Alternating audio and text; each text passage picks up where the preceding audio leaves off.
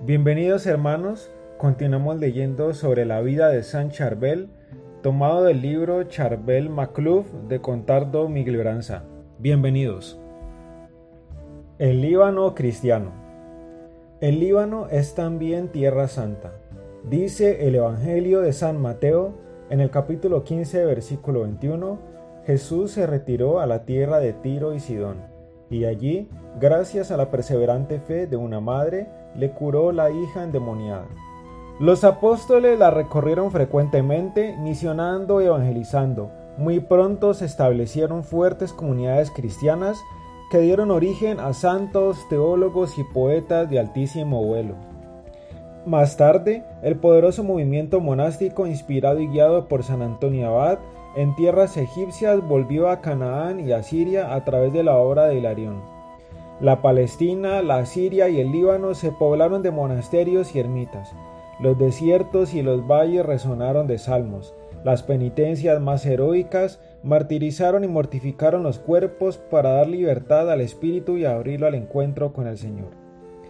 La lectura de esos heroísmos aún hoy estremece nuestro corazón. Y aunque difícilmente sean imitables, no podemos menos de admirarlos. En cambio, el padre Charbel no solo los admiró, sino que también los imitó. En las turbulencias políticas y religiosas, el Líbano con sus altos y solitarios valles fue abrigo y refugio para miles de cristianos y monjes. Los propios maronitas, discípulos del monje San Marón, violentamente acosados y hasta perseguidos a muerte, tuvieron que abandonar los valles sirios de Antioquía a lo largo del río Oronte y se refugiaron en Naar Kadicha, un desfiladero estrecho, desafiante y de maravillosos paisajes al noroeste del Líbano. El Líbano musulmán. En el año 622, con el viaje a Medina, Arabia, del profeta Mahoma, comienza la ejira o nacimiento del movimiento musulmán. Sobre sus veloces corceles y blandiendo el Corán y la espada, los árabes se desparramaron por Asia y África y llegaron a ocupar buenas plazas en la propia Europa. Las relaciones entre los musulmanes y los cristianos en Siria y Líbano sufrieron variadas alternativas. Hubo épocas de bonanza y colaboración, hubo también épocas de inauditas atrocidades. En esos choques se contrastaban intereses y ambiciones, política y religión, pasiones desbordadas y caciquismo, astucias y alevosías, muchos problemas sociales y culturales triunfantes, influencias locales y conflictos internacionales.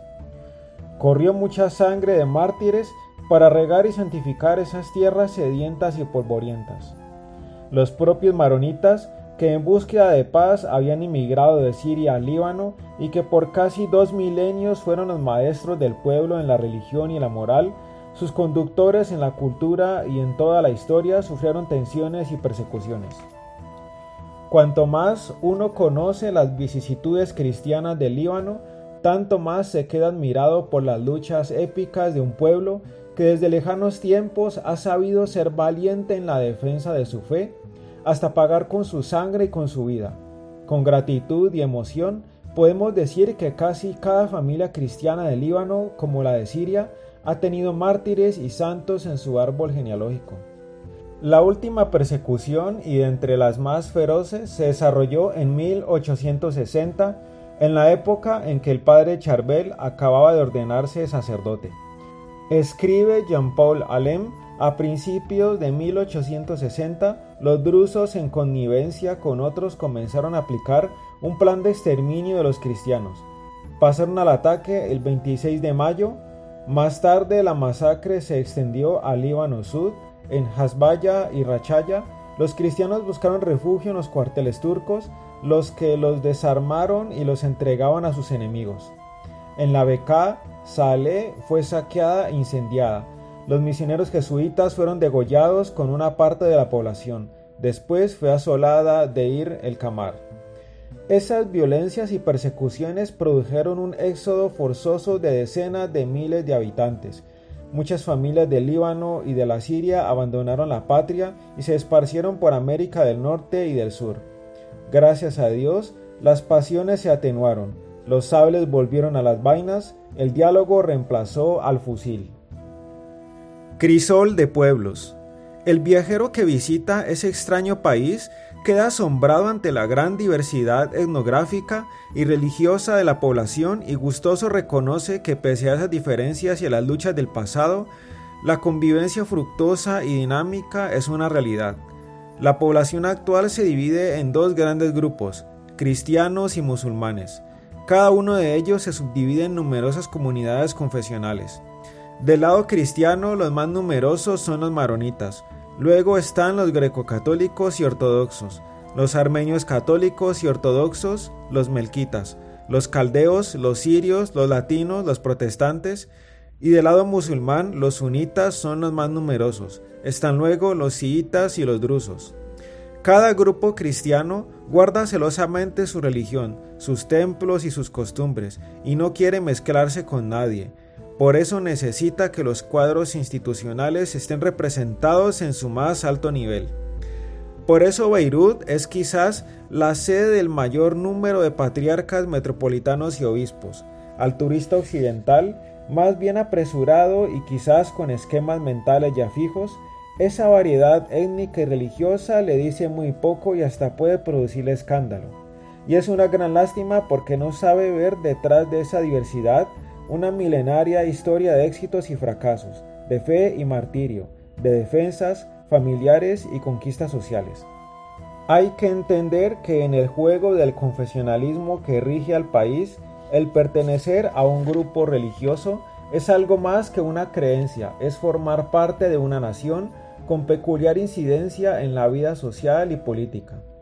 La misma constitución prevé el confesionalismo según el cual se reparten las complejas actividades de gobierno. El presidente de la República es maronita, el presidente del Consejo sunita, el presidente de la Cámara siita. El mismo juego se aplica en los ministerios y demás cargos. Por otra parte, la actual convivencia es el coronamiento y la amalgama de todo un pasado. Por su posición geográfica y por la benignidad de su clima, el Líbano siempre fue cruce de pueblos, camino obligado de ejércitos, campo abierto a todas las invasiones y a todas las civilizaciones.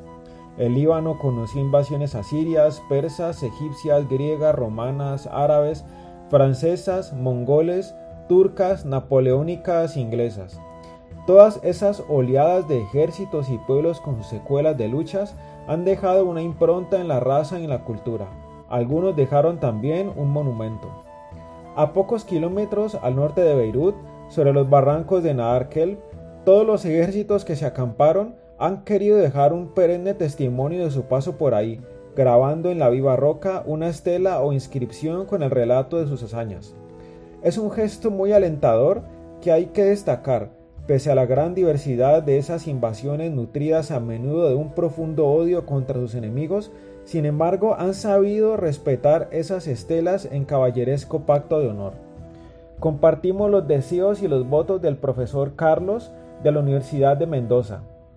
Que el Líbano, bastión de cristianos, suelo de concordia y tolerancia entre cristianos y no cristianos, inmejorable sitio donde provechosamente se comunican Oriente y Occidente, que el Líbano que se moja en el Mediterráneo y se recuesta en las montañas y por medio de sus emigrantes, se extiende desmesuradamente a través de océanos y continentes, que el Líbano tan pequeño y tan grande, tan nuevo y tan viejo, se lo pedimos a Dios desde esta querida patria argentina, siga siendo ejemplo de trabajo, ejemplo de cultura y ejemplo de fe.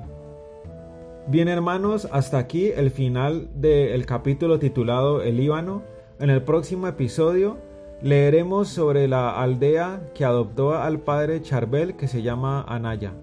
Hasta entonces.